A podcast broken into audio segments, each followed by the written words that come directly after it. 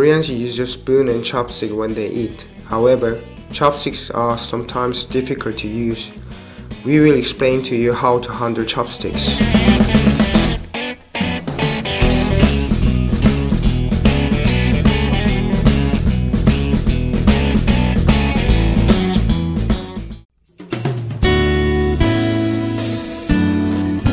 Step 1.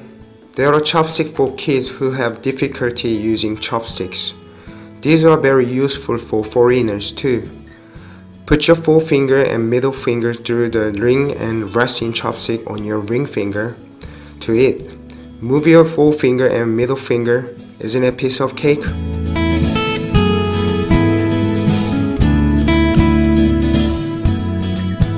Step 2.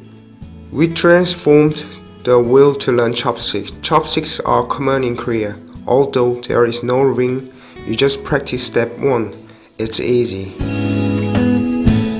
Some people who poor at using chopstick just make an X mark, like this.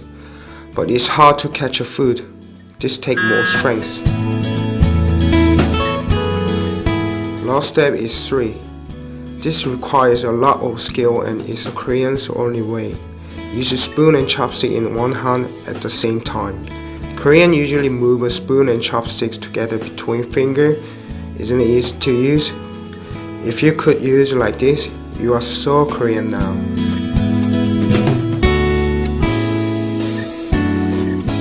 Using chopstick is considered very difficult, but if you practice step by step, you can be good at handle chopstick like a Korean. Of course, it takes a time to use a chopstick.